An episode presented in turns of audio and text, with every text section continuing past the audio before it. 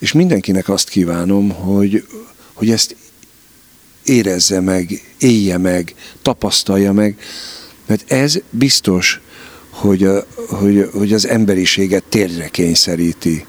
Ez az érzelmi sok. És biztos, hogy kikerül a fegyver a kezükből. Budavári percek. A Budavári Palota negyed podcast sorozata a városrész múltjáról, jelenéről és jövőjéről. Történelem, történetek, történések. Mindent első kézből, mindent első hallásra, mert a vár jár mindenkinek. Köszöntöm Önöket!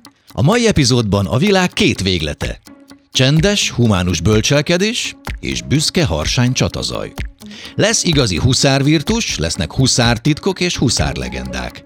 Bottyán István hagyományőrző huszár jóvoltából tudhatjuk meg, hogy mit tudott a huszár igazán, hogy miért pusztító a szabja, de az is kiderül, hogy hol gombol a huszár. Előbb azonban az első vendég, a frissen kitüntetett Hirtling István. A Várkert bazárban látható márai estek kapcsán esett szó őszintén hivatásról, érzelmesen családról, de azt is elárulta, hogy mit tanult a gyermekeitől, szóval emberi pillanatok és még emberibb gondolatok. És persze Márai. Vagy Hirtling? Kiderül. Engem Lukács Zsoltnak hívnak. Tartsanak velem! Drága hallgatóink, picit bajban vagyok, megmondom őszintén, hogyha pontosan szeretném megadni a helyszín leírást, ahol Hirtling István engem vendégül látott, az szinte biztos, hogy a Végszínház épületében vagyunk. Az első emeletre kanyargott fel egy lépcsősor, ez a harmadik emelet, ez a felső páholysornak a büféje, ahol vagyunk. Ide süt be a nap ilyenkor reggel, és gyönyörű hangulatos alattunk a körúti forgalom, gyönyörű napsütés van, mi kell lennél több? Igen, hálás vagyok, hogy így korai órán vendégül látsz engem itt a színházban, hiszen éppen próba előtt állsz, és azt gondolom, hogy ez nem egy csendes időszak, ez az egyik, amiért szeretnék köszönetet mondani, a másik pedig az, hogy engedélyt kaptam a tegeződésre. Egyébként a reggel a barátja Hirtling Istvánnak? Tekintve, hogy 2 gimnazista korú gyermekem van, tehát korán kelünk. Azt szoktam mondani, hogy amióta a gyerekeinket óvodába, iskolába, gimnáziumba visszük reggel, én azóta soha nem késtem el még próbáról. Szívből szeretnék gratulálni a kiváló művész díjhoz, hiszen március 15-e alkalmából ebben a díjban részesültél. Elkérhetem Hirtling Istvántól az ő kiváló művész definícióját? Hát nem is tudom. Az, hogy ezt a díjat megkaptam, ez nagyon sok embernek a munkája. Rendező kollégámnak és színész kollégámnak a közös erőfeszítése. Csak most ezt ebben a kitüntetésben én részesültem. Azért nyökögök erről ennyit, mert én nagyon korán, például 1984-ben, ami idestova elég régen volt, amikor diplomáztam. Az első sikerünk a főiskolán, a diploma előadásunk a János király volt. És abban az időszakban a Nemzeti Színházban voltunk gyakorlaton, és nagyon sok előadást néztünk, természetesen nem csak a Nemzetiben, hanem itt a Víg Színházban is, a Madács Színházban is, és a többi budapesti színházban is. És én egyszer csak azon kaptam magam, hogy azt a bizonyos János királyt, amit oly nagy elismeréssel fogadott a szakma, én azt a János királyt a színész kollégáimból csináltam meg. Tehát az előttem járó generációnak a példaképeiből, Gábor Miklósból, Törőcsik Mariból, Sota Irénből, Sinkovics Imréből és a többiekből, Gáfi Lászlóból, akiket rajongva néztünk és ámulva bámultuk a művészetüket. És egy alkalommal ezt meg is fogalmaztam, hogy én ugyan Hirtling István vagyok, de ennek a sok színésznek valahogy próbálom ellopni és magamon átszűrni a színészi trükkjeiket. Például Huszti Péternek egy gesztusára nagyon emlékszem az Isten császár paraszt című előadásból, ahogy meghajtja fejét a pápa előtt, és késcsókra nyújtott gyűrűs kezét megfogja, és mielőtt ráhajtaná az ajkát, hogy megcsókolja a pápai gyűrűt, szépen a másik kezével megpaskolja a kézfejet. kézcsók helyett, és már mindenki azt várja, hogy na, beadta a derekát, és lesz itt kézcsók. Nem. Szóval ilyen apró gesztusok és ilyen színészi trükkök százát, ezrét tudnám felsorolni ez alatt a közel 40 év alatt. Én nélkülük én nem vagyok. Tehát a játszótársaim és az engem feladatokkal ellátó igazgatóim és rendezőim nélkül én nem vagyok. Nem festőművész szakma, hogy fölfeszítek egy vásznat egy keretre, és alkotói magányomban festek egy képet, vagy nem vagyok zeneszerző, aki leül egy zongora mellé, vagy egy gitárral a kezében, és magából kifogalmaz, és létrehoz valami produkciót. Ez egy nagy közös játék, egy nagy csapatmunka. Mondanék mondatokat, és arra lennék kíváncsi, hogy... tételezzük fel, melyiket mondhatta volna mondjuk Hirtling István, jó? Legyen az egyik mondjuk dacosan gyorsabb a siker. Húha, hát ezt lehet, hogy... Igen, ezt én biztos nem mondtam. A megértés a világ alapja.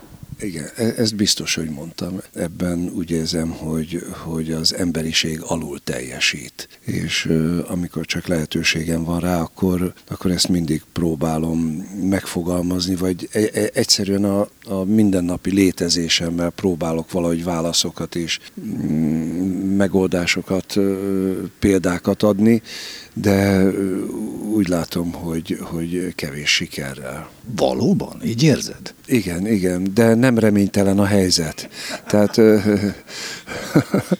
vagy erre való törekvés. Inkább talán ez, hogy az erre való törekvés, az lehet, hogy jó példával jár elő. Nem mindig kifizetődő, az kétségtelen, de mindenkit arra buzdítok, hogy próbálja meg, mert sokkal könnyebb a megértés rabságában élni, mint az önzésben és a hiúság gyalázatában. Jó lenne még egy mondatom, legyen mondjuk az, hogy az akarat jobb keze az alázat.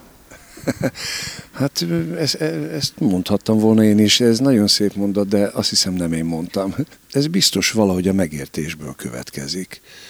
Mert hogyha az ember tudomásul veszi és felfogja az őt környező világ törekvéseit és adottságait, akkor ott könnyebb ügyeket szolgálni és alázattal együttműködni. Ugye gyakran mondjuk azt, hogy értsd meg, érted? Értsd meg, érts meg engem, gyakran elhangzik. Érted, amit mondok?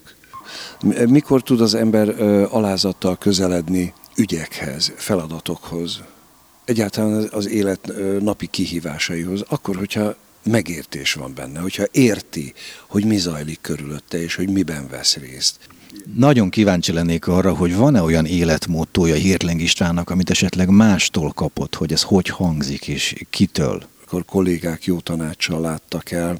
Mindig ez ugrik be, és mindig a kezdetek villannak föl számomra, tehát amikor ez a korábban emlegetett János király sikere volt, akkor az egyik kolléganőm gratulált ennek az előadásnak a sikeréhez és az alakításomhoz. Félrehívott engem, és azt mondta, ide figyelj Hirtling, ez nagyon jó volt, csodálatosan játszol, úgyhogy innentől kezdve van mire szerénynek lenned.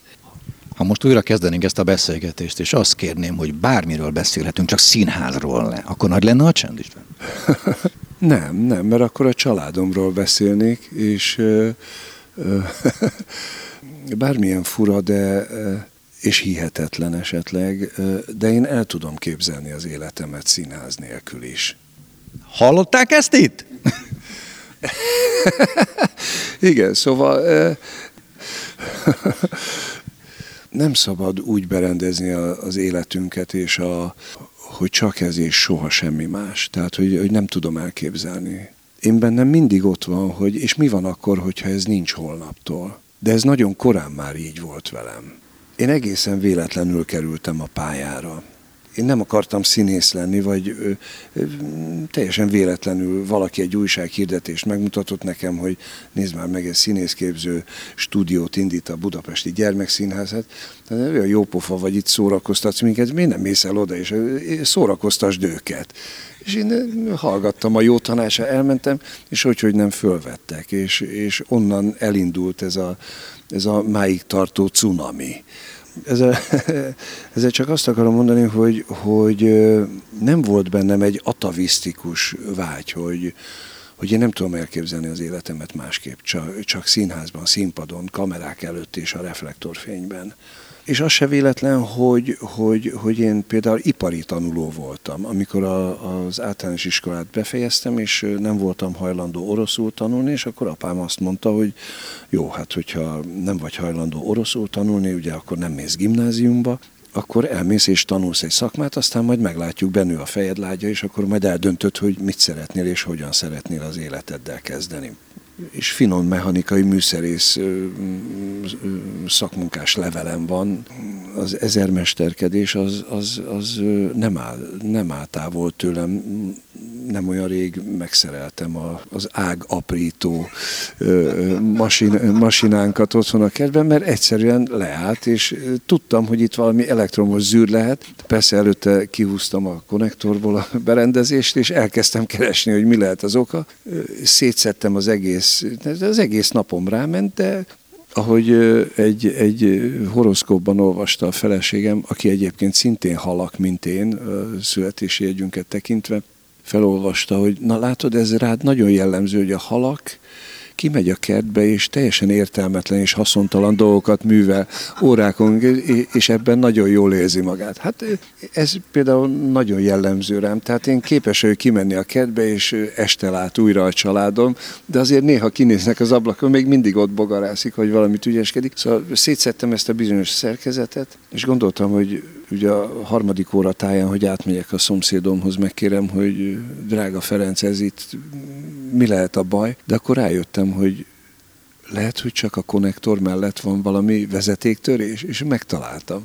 De egy szakember nyilván ott kezdi rögtön, tehát nem belül a motortérbe, meg nem tudom. Na jó, mindegy. Szóval, és akkor nagyon büszke voltam magamra, hogy megtaláltam, meg tudtam csinálni, összekötöttem, és azóta működik. Hirtling István mit tanult a gyermekeitől? Húha, sok mindent. Én 46 éves voltam, amikor az első gyermekünk született, tehát lehet mondani, hogy elég érett korba érkeztem, amikor ez a csodálatos dolog megtörtént velünk. Na most az, hogy én mit kaptam a gyerekeimtől, egyáltalán azt, hogy rájöttem, hogy csak ennek van értelme az életben, és minden, ami történik velünk és körülöttünk, az miattuk és értük van. Bennem ez fogalmazódott meg. Szerencsére mind a két gyermekemnek a születésekor ott tudtam lenni, és igen, most egy kis szünetet tartok, mert két kis ember életét én tartottam először a kezemben. És aki ezt megérzi, annak egészen más lesz az életfilozófiája, egészen más lesz. Szóval más tartalmak jelennek meg. Úgy, hogy nem is gondol rá, hanem ez magától értetődően viszi. Mert ez a fiam esetében 19 év, a lányom esetében 17 év távlatában is ugyanolyan elementáris emlékeket szakít föl, amin én már nem is vagyok hajlandó uralkodni magamon, amikor ezek úgy eszembe jutnak, vagy valakivel szóba kerül ez. És mindenkinek azt kívánom, hogy ezt érezze meg, élje meg, tapasztalja meg, mert ez biztos, hogy az emberiséget térdre kényszeríti. Ez az érzelmi sok. És biztos, hogy kikerül a fegyver a kezükből. Tehát nekem teljesen megváltozott az életem. Ugyanazt csinálom, mint előtte. És azt nem állítom, hogy előtte rosszabbul csináltam, vagy jobban, vagy azóta jobban, vagy rosszabbul csináltam. Nem, minden ugyanúgy van, csak sokkal több értelmet kapott a napi létezésem azáltal, hogy a hogy a bennük létező jövőről kell gondoskodnom. Mert magamról már mit gondoskodjak? Magamról már gondoskodtam annak idején. Mikor hangzott el, ha egyáltalán elhangzott először az, hogy jaj, apa? Hát ez gyakran. Azért már tudtak beszélni akkor. Egy használt autót vettünk, jó felszereltségű autót, és kiszálltunk az autóból, és nyitva maradt az ablak. Jaj, mondom, gyerekek, várjatok egy pillanatra. Akartam visszaülni, hogy bekapcsolom a gyújtáskapcsolót, és akkor felhúzom az ablakokat. Fiam megszólalt, azon a kulcson az a gomb, a bezáró, az, hogyha hosszabban tartod rajta a kezedet, akkor föl. Mondom, tényleg, Marcikám? Na, gyere. És ő megnyomta, és én ámulva néztem. Jó. Kanyarodjunk rá a márai estekre. A márai estek az egy misszió Hirtling István életében? Hát azzá lett. Mészáros Tibor barátom, aki egy rendkívül nagy tudású irodalomtörténész, és a márai életmű kutatója és tudója, és a márai hagyaték kezelője, körülbelül 10 évvel ezelőtti Petőfi Irodalmi Múzeum beli előadásához keresett egy színészt, aki az irodalmi részleteket felolvasná az előadása közben. Én márairól, mint a korosztályom sok más tagja, ugye annyit tudtunk a tanulmányaink alapján, hogy ő a tiltott gyümölcsök egyike volt. Én később jöttem rá, hogy rengeteg idézetet, amit az anyámtól hallottam, vagy bölcsességet, azok mind máraiak voltak. Ezt később tudtam meg, sok-sok évvel később. És ez a bizonyos első találkozás a Tiborral, ez egyébként éppen a márai boros írásaiból összeállított előadása volt. Ezt követte másik 2 előadás, amit egy sorozat befejezéseként tartott meg Tibor, és akkor már célirányosan engem hívott, hogy olvassam föl az irodalmi részleteket. Ez pedig a márai humoros írásaiból tartott előadás volt az egyik, és a másik pedig az életmű keresztmetszetét taglaló előadás volt. És ez az első 2 találkozás, tehát a boros írásokból és a humoros írásokból tartott előadás döbbentett rá engem arra, hogy itt sokkal többről van szó a márai életműben, mint a füves könyvről, vagy a gyertyák csonkigének, vagy az Eszter hagyatéka.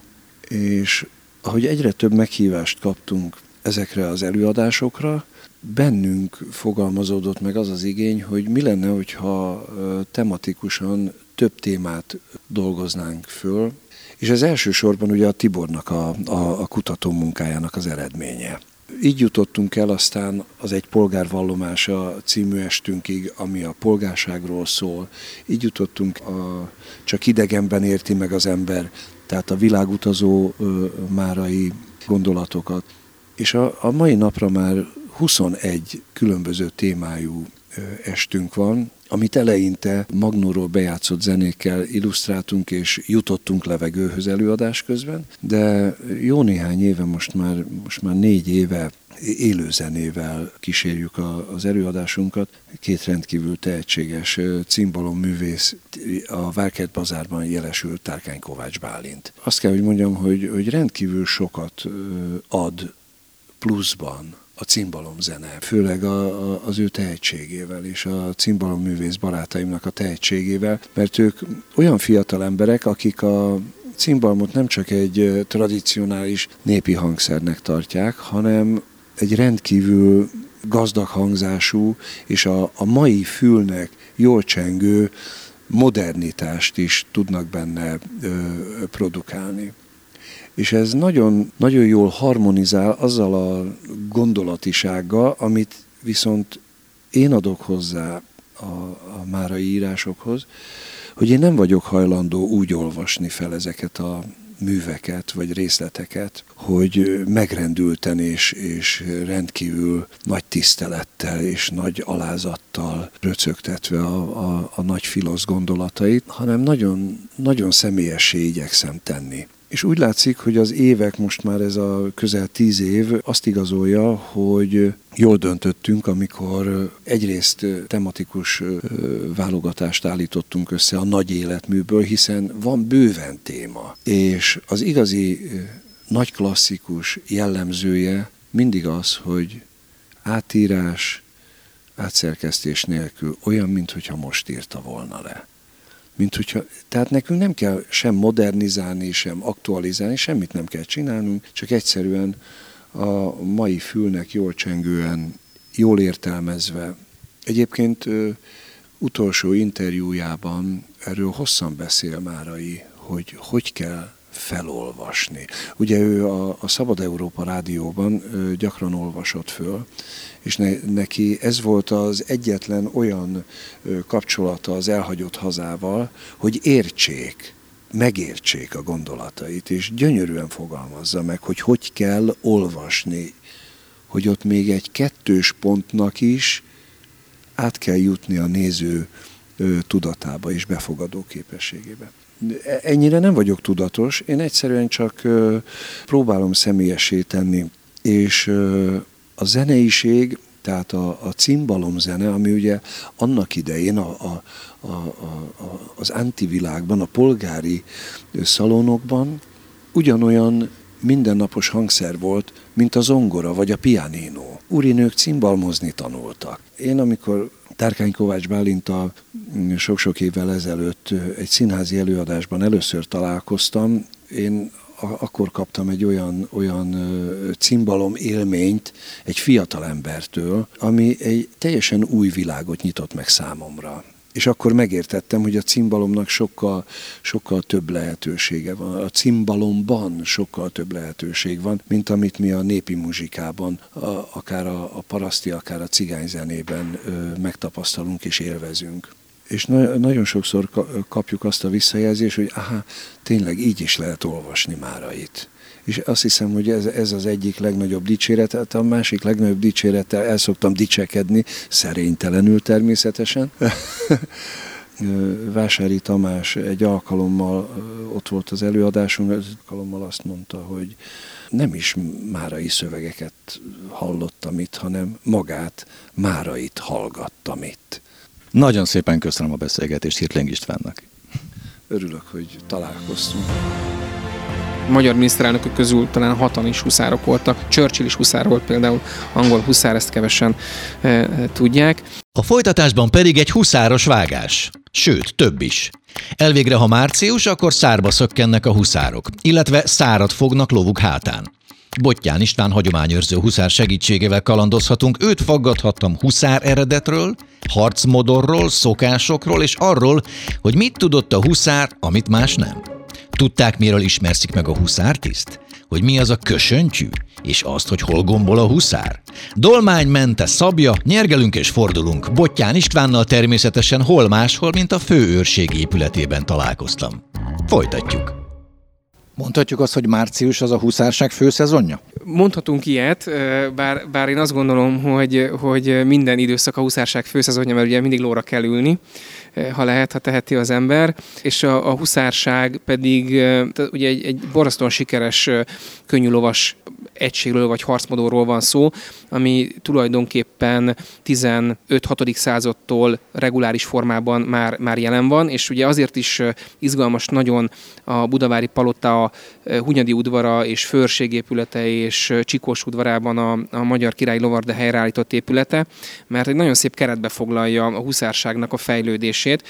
Ugye az addig irreguláris, kicsit szedetvetett módon küzdő délvidéki csapatokat ugye Mátyás, első Mátyás szervezte reguláris formában, mint huszár alakulat, és 1480 belül oklevél van, hogy az ő fekete seregében már harcolnak ilyen típusú könnyűlovas egységek, nyilván más fegyverzettel, íjjal még és lándzsával, vagy ha már a főőrségről beszélünk, ugye a hősies magyar katonai döntően huszár teljesítménynek elismeréseként alapította meg Mária Terézia a magyar nemes testőrséget. Tehát ez is tulajdonképpen huszároknak köszönhető. És akkor, ha itt a Csikós udvarra tovább megyünk, befejezve a gondolatot, akkor ugye a Magyar Király Lovardában pedig a magyar lovasművészetnek a csúcs teljesítménye volt, amit az első világháború után kezdtek el igazániból csiszolni, és kapott önálló szerepet és lábat, és ugye gyakorlatilag a 30-as évek közepére a világ elitjébe tartoztak a magyar lovasok, akik egyébként szintén huszár felmenőkkel és huszár gyökerekkel rendelkeztek, csak gondoljunk a méneskari tisztekre, illetve az akkori magyar királytestőrségben szolgáló lovas alakulatvezetőkre. Miért van az, hogyha jól sejtem, akkor az átlag végfelhasználó a huszárságnak egy nagyon kicsi morzsáját ismeri? Nekem is gyerekkorom óta van egy különös vonzalmam a huszársághoz. Én vidéken nőttem föl Tolna vármegyébe, és gyerekkoromban rengeteget olvastam, ugye a magyar mondák, magyar vitézek, és hát nyilván a huszár az megkerülhetetlen volt ebben a témakörben, és amikor az ember fia, lánya elment egy bucsuba, és sose felejtem el, hogy akkor ugye a mézes kalácsokra stilizáltan felrajzolt magyar lovas katona tulajdonképpen egy 48-as huszár volt, és alapvetően az emberek fejében ez a 48-49-es szabadságharc kötődik a magyar huszárhoz, és nem véletlen egyébként, hogy a katonai hagyományőrzők közül is a legtöbben 48-as időszakot jelenítik meg. De amikor egy laikusnak mesélünk például a huszárságról, akkor nyilván nem arról kell mesélni, hogy azért ezek a huszárok sem voltak mindig talpik úri emberek, mert a csatában ők is úgy viselkedtek, ahogy a legtöbb katona ellenséges földön, raboltak, fosztogattak, egyébként ez feladatuk is volt, ez a típusú diverzáns tevékenység. Tehát, hogyha mondjuk megkérdeznénk mondjuk az örökösödési háborúban egy porosz parasztot, hogy tulajdonképpen mi a véleményed a magyar huszáról, hát nem biztos, hogy olyan nyomdafestéket tűrő jelzőkkel írná le a egyébként kiválóan küzdő magyar vitézeket. És ez is tény, tehát nyilván ezt sem szabad elfelejteni. Tehát az emberek döntően 48-49-hez kötik a magyar huszárt. Nagyon izgalmas és nagyon érdekes, hiszen ekkor a magyar huszár már nem volt csatát eldöntő fegyvernem. Ugye ez egy könnyű lovas fegyvernem volt, de a tömeghadseregek és a komoly tüzérségek korában azért már inkább az ártalakzatban megjelenő egyébként gyalogság volt, ami számottevően tudta eldönteni egy háborúnak, inkább ezt mondom, egy háborúnak a sorsát. Viszont annyira fontos volt a magyar huszár, hogy például amikor 49-ben toborozni kellett, akkor Szemere a magyar huszárokkal toborzott. A magyar huszár volt a hívószó. Erős volt az image? Igen, és ez mai napig megmaradt. Olyannyira egyébként, hogy a mai napig is 11 ország hadseregében aktív huszár alakulat van. Ugye ebből a leghíresebbek a bercsényi francia huszárok, de például a briteknél is van huszár alakulat. Nyilván nem lóval mennek már, a briteknél ez egy könnyűpáncélos egységet jelent, a franciáknál pedig egy légideszant egységet, de hogy például a franciák rendkívül büszkék erre a magyar alapítású huszár ezredre. Magyarul éneklik egyébként a bercsényi indulót, és ápolják ezeket a gyökereket. Egyébként talán fél éve voltak itt a főőrségben a vendégeink. Mit tudott a huszár? Ugye azt mondják, hogy a huszárnak nem csak rettenthetetlennek kellett lenni, és bármilyen ellenségnek nekifordulni. Nem csak kiválóan kellett tudni küzdeni 1-1-es párbajban, nem csak a lóhoz kellett nagyon értenie, nagyon kreatívnak kellett lenni, nagyon jó helyzetfelismerő képességgel kellett rendelkezni. Most nyilván a parancsnokokról beszélek, de döntően egyébként ez igaz lehetett az egyes huszárokra is. Olyannyira egyébként, hogy például a Mária Terézia katonai érdemrend, amit szintén az első örökösödési háború után alapítottak meg, egyik odaítélési szempontja volt a kreatív és meghökkentő elemnek az alkalmazása egy-egy csatta vagy hadmozdulat során. És ebben a huszárok kiemelkedően jól teljesítettek. Mondhatnánk, hogy kicsit fegyelmezetlenek voltak, vélhetően ez így is volt, de rendkívül izgalmas megoldásokhoz tudtak nyúlni, csak gondoljunk a berlini portyára, ami ugye teljesen szürreálisnak tűnt, amikor ezt megszervezték, megtervezték, aztán mégiscsak 2 napra elfoglalták a magyar huszárok Berlint. Ha már szóba került a huszárnak a lova. A csikosló tudja a csíkos programot. Huszár program van? Igen. A huszár program az egy magas iskolát jelent, tehát hogyha itt a falakra felnézünk a főőrségbe, itt látunk olyan fotókat, amelyek egyébként lent a Király Lovardába készültek, egyébként a magyar lovastestőrség tagjai láthatóak rajta. Ezt a lovaglási stílust magas iskolának nevezik. Ugye ebből 4 nagy iskola létezik, ugye a portugál, a francia, a spanyol és a bécsi, és ehhez jött fel egyébként a 20. század második felébe, 30-as évekre a magyar stílus, vagy a magyar lovasiskola. Ennek az alapja egyébként alapvetően katonai célokat szolgált, tehát minden olyan mozdulat, amit a ló csinál, az arra szolgált, hogy a tisztet, a lovasát segítse a háborúba. Bármilyen összetolása lónak, ennek a kiugrása, ugye segítse a szúrást, segítse a szabjavágást, minden arra irányult, hogy a lovast támogassa. Na, ha már a szabja is szóba került, a fegyverzet evolúciójáról mit tudunk elmesélni?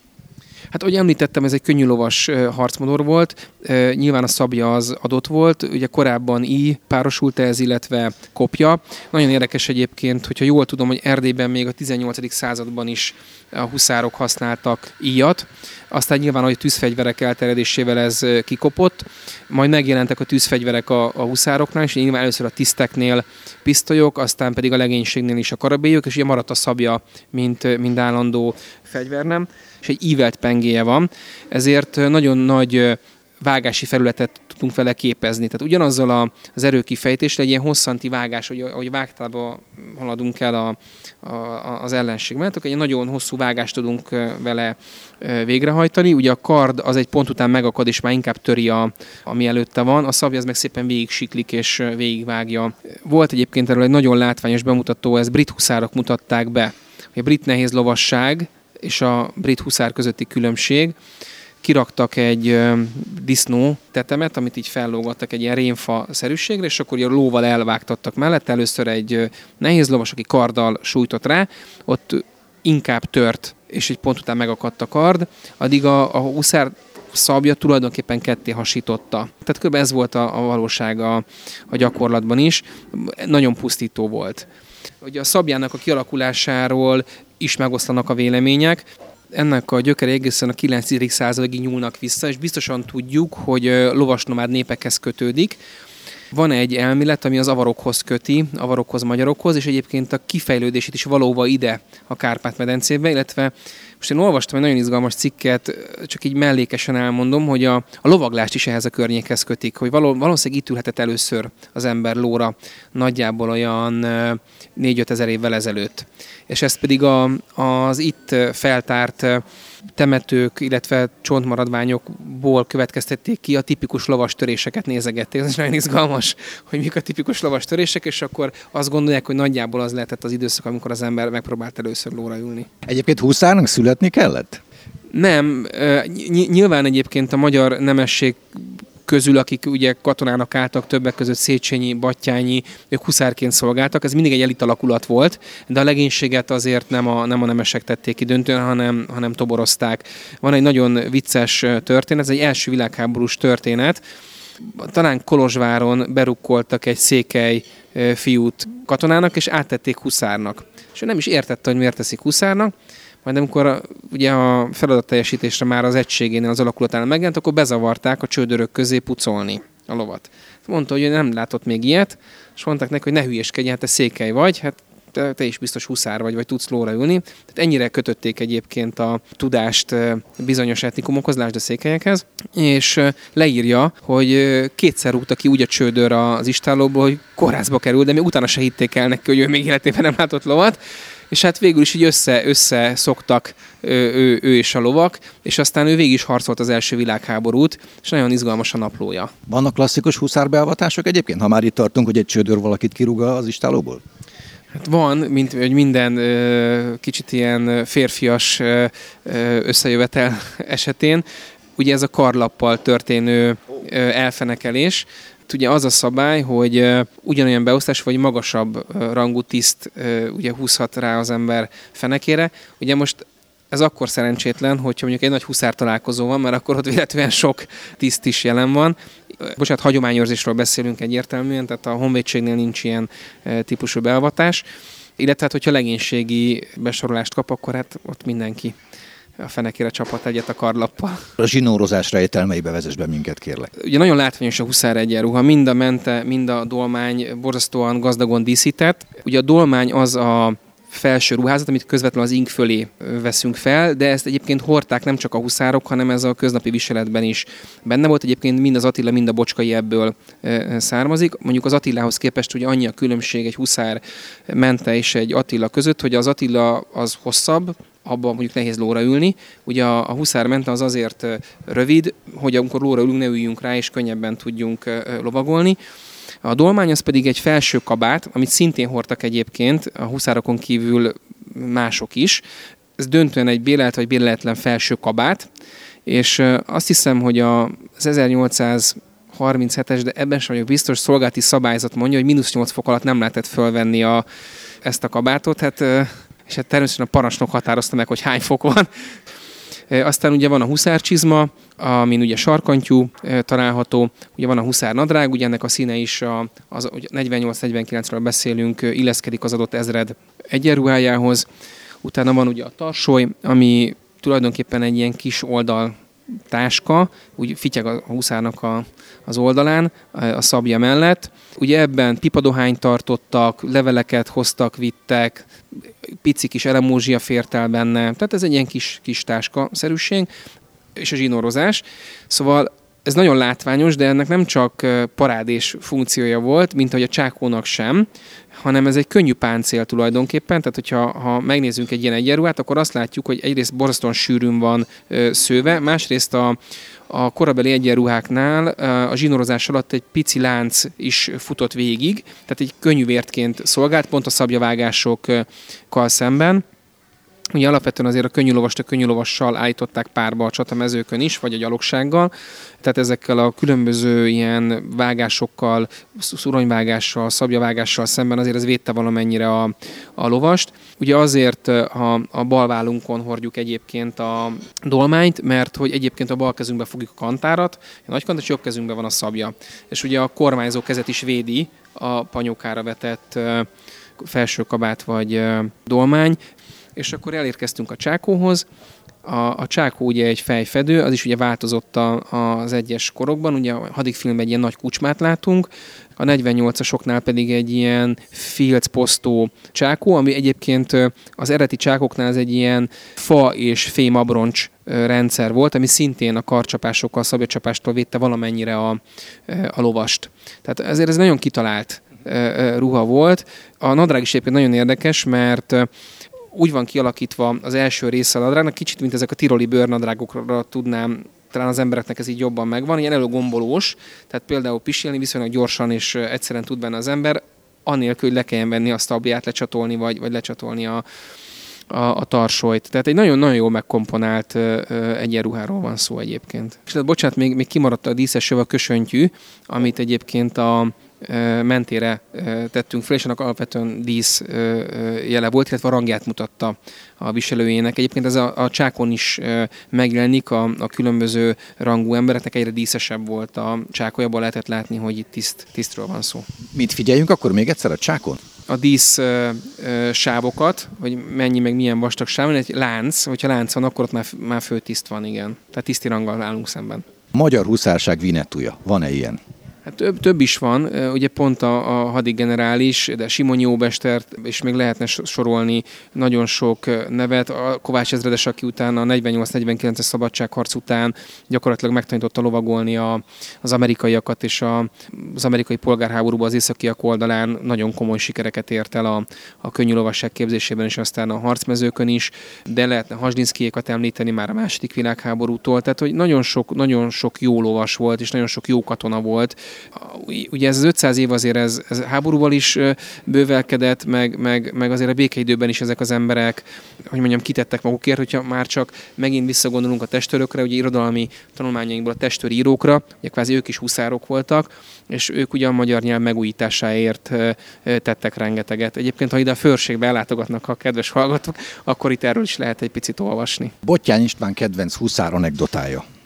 Hát nekem a Hadik nyilván nagyon tetszik, mert nagyon vagány, hogy akkor arról döntünk a háborúk elős közepén, hogy akkor elfoglaljuk az ellenségnek számomra egy ilyen bohém szerethető történet. A Murot már és a 9-es soproni huszárok, ugye Limanovánál tanúsított helytállása borzasztóan hősies, és az embernek mindig összeszorul a szíve, hogyha erről olvas, ugye ott a Murot már meg is halt a csata után. Aztán még említhetnénk másokat is, gyakorlatilag a második világháborúban ugye helytálló magyar huszárokat. Ugye azt írta egy 41-es katonai beszámoló, ez talán az utolsó huszárrohamok egyike volt, amit 1941. augusztus 16-án hajtottak végre nyíregyházi huszárok az akkori Oroszország területén, ma talán Ukrajnában van a település. Egy német parancsnok írja le, hogy 3 napja ostromoltak egy magaslatot, amit a szovjet vörös hadsereg védett, és hát minden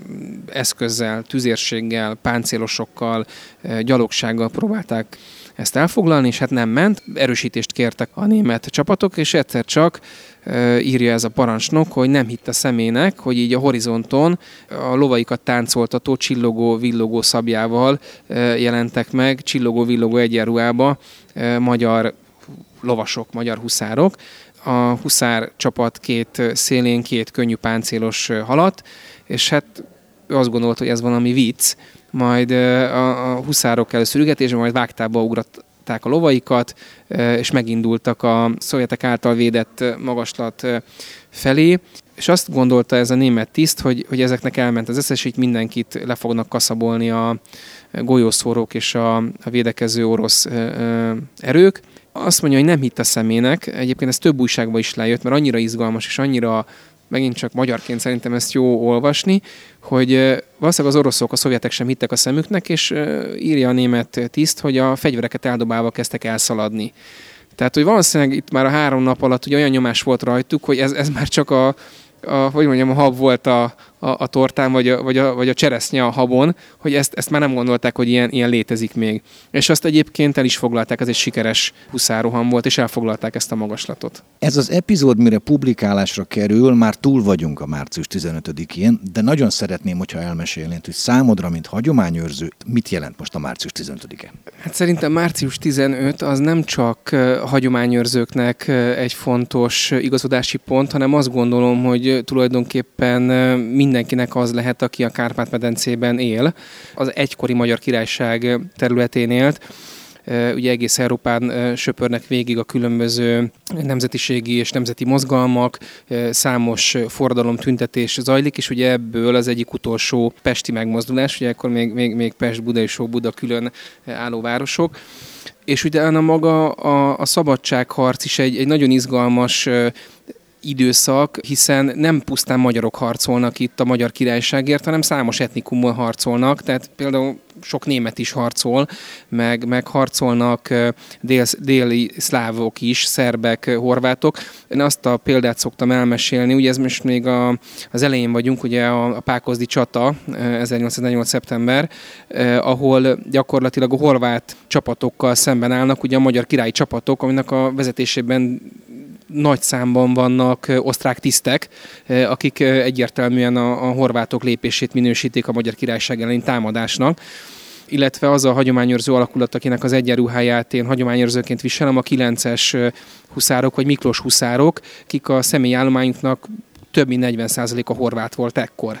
Kicsit romantikusan hagy mondjam azt, hogy talán ez az időszak is talán a Magyar Királyság képes volt 1000 évig egy egységet teremteni itt a Kárpát-medencében, és én azt gondolom, hogy erre kell emlékezni. Tehát amikor arról beszélgetünk, hogy mit jelent nekünk március 15, nekem mindenképpen ezt a közös örömöt jelenti, amit együtt éltünk meg. És talán a Budai Vár és a Nemzeti Hausmann program erre is egy nagyon jó példa, hogy itt ugye olyan épületek és olyan emlékművek kerülnek helyreállításra, amit ugye a Magyar Királyság idejében építettek, terveztek. Egyébként megint csak etnikumában nem biztos, hogy magyar, ugye például Hausmann sem tisztán magyar gyökerekkel rendelkezett. Tehát én azt szoktam mondani, hogy minden, amit itt látunk, az a Magyar Királyságban lévő nemzetek és etnikumoknak a szellemi és kulturális csúcs teljesítménye. Hogy hívják Bottyán István lovát? Ferenc a lóútlevélben szereplő neve, de én Furfangnak hívom egyébként. Fajtája? Furiózó North Star, ez szintén egy magyar fajta, az 1800 40-es évek végére lett véglegesítve az ő kitenyésztése. Egy Furiózó és egy North Star angol telivér mémből lettek egyébként nevesítve, tehát van egy A és egy B ága a fajtának. Egy rendkívül szórakoztató állatról van szó. Sokszor megtréfál, most éppen lovardát váltottunk és megsértődött, tehát nem állt velem szóba 2 hétig. Úgyhogy hajkurászni kellett a ménesben, én ridegtartásba tartom, és úgy van takarmányozva külön, tehát még az ételér se jött ki a nap végén, úgyhogy itt komoly sértődés állt fent. Nagy öntudata van, nagy önérzete van, de egy csodálatos állat. Nagyon szépen köszönöm. Köszönöm is. A budavári perceket hallották. A Budavári Palota negyed podcast sorozatát a városrész múltjáról, jelenéről és jövőjéről. Találkozzunk 2 hét múlva, és persze találkozzunk a várban.